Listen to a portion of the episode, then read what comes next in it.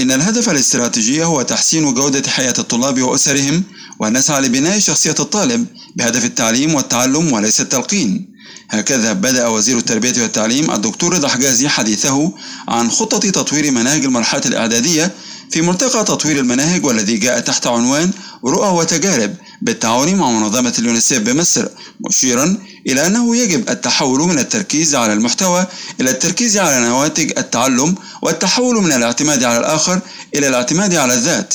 ومضى الوزير قائلا فما نفعله الآن هو استكمال منظومة التطوير اللي بدأناها في المرحلة الابتدائية وعشان كده بنستكمله في المرحلة الإعدادية. وعايز أقول لكم قريبا قريبا قريبا سنصعد لتطوير مناهج المرحلة الثانوية لأنني أعلم أنها في أشد الاحتياج للتطوير عشان أنتوا شايفين الحالة اللي ولادنا عليها في المرحلة الثانوية. السادة من الجهات الدولية.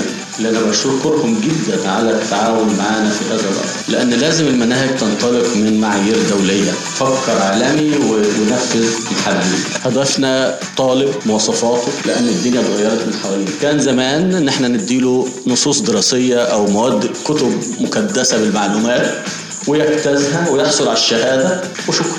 من منذ أن أطلق السيد الرئيس استراتيجية بناء الإنسان المصري في 2018 أكد كده على طول عايزين عايزين ولادنا يكونوا متعلمين مش مجرد حاصلين على شهادة والصراع الرهيب اللي أنتم شايفينه. أنا ما عنديش مشكلة إن أنت تاخد درجة بس تكون متعلم كويس. فيما أشار شيراز شكرا. رئيس قسم التعليم بيونيسيف مصر إلى ما يمكن أن تقدمه منظمة اليونيسيف في مجال تطوير التعليم في مصر في مراحله المختلفة مشيدا بالتعاون مع وزارة التربية والتعليم في هذا الصدد. ومضى قائلا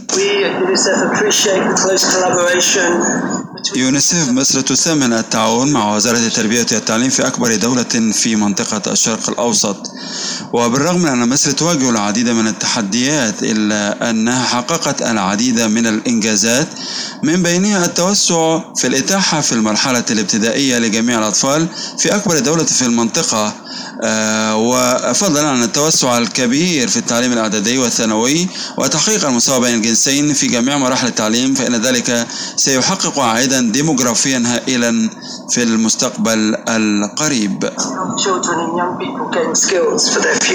وأوضح الدكتور أكرم حسن رئيس الإدارة المركزية لتطوير المناهج بأن إطلاق الملتقى الأول لوزارة التربية والتعليم والتعليم الفني بالتعاون مع يونيسيف مصر يهدف لمناقشة مناهج الحلقة الثانية من التعليم الأساسي وهي المرحلة الإعدادية باعتبار أن التعليم مشروع مجتمعي. أود أن أؤكد على حرص معالي الوزير والمنظومة التعليمية التي تعمل تحت قيادته على تعزيز الشراكة باعتبار أن التعليم مشروع مجتمعي وصالح عام ونفع مشترك.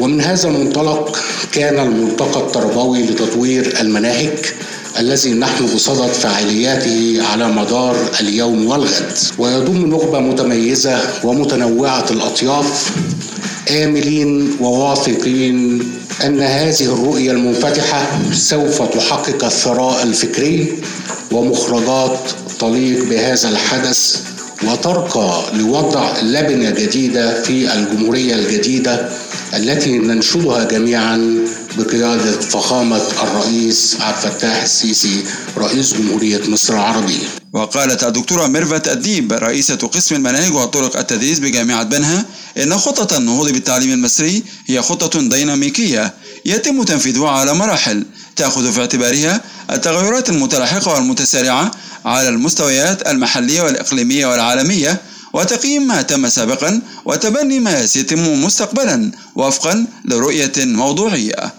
ومضت الدكتورة ميرفت الديب قائلة المهمة اللي كلفنا بيها هي إعداد منهج المرحلة الإعدادية.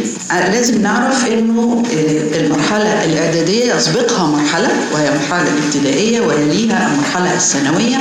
وبالتالي إحنا كانت مهمتنا إننا نعبر بالأولاد القادمين إلى المرحلة الإعدادية بعد انتهائهم من المرحلة الابتدائية من الصف الأول إلى الصف السادس. ونعدهم ونضمن لهم رحلة انتقال سلسة منضبطة يعني هادفة وفعالة للانتقال السلس إلى المرحلة الثانوية. أوصى ملتقى تطوير المناهج رؤى وتجارب والذي تم تنظيمه بالشراكة مع يونيسيف مصر أوصى بضرورة تطوير مهارات الطلاب وتمكينهم من مهارات الحياة وربط المناهج بالبيئة وتوظيف المعارف والاهتمام بالجانب العملي فضلا عن مراعاة معالجة القضايا والتحديات المعاصرة كالتغيرات المناخية والقضية السكانية وتمكين المرأة وعدم التمييز واحترام الاختلاف. خالد عبد الوهاب لأخبار الأمم المتحدة.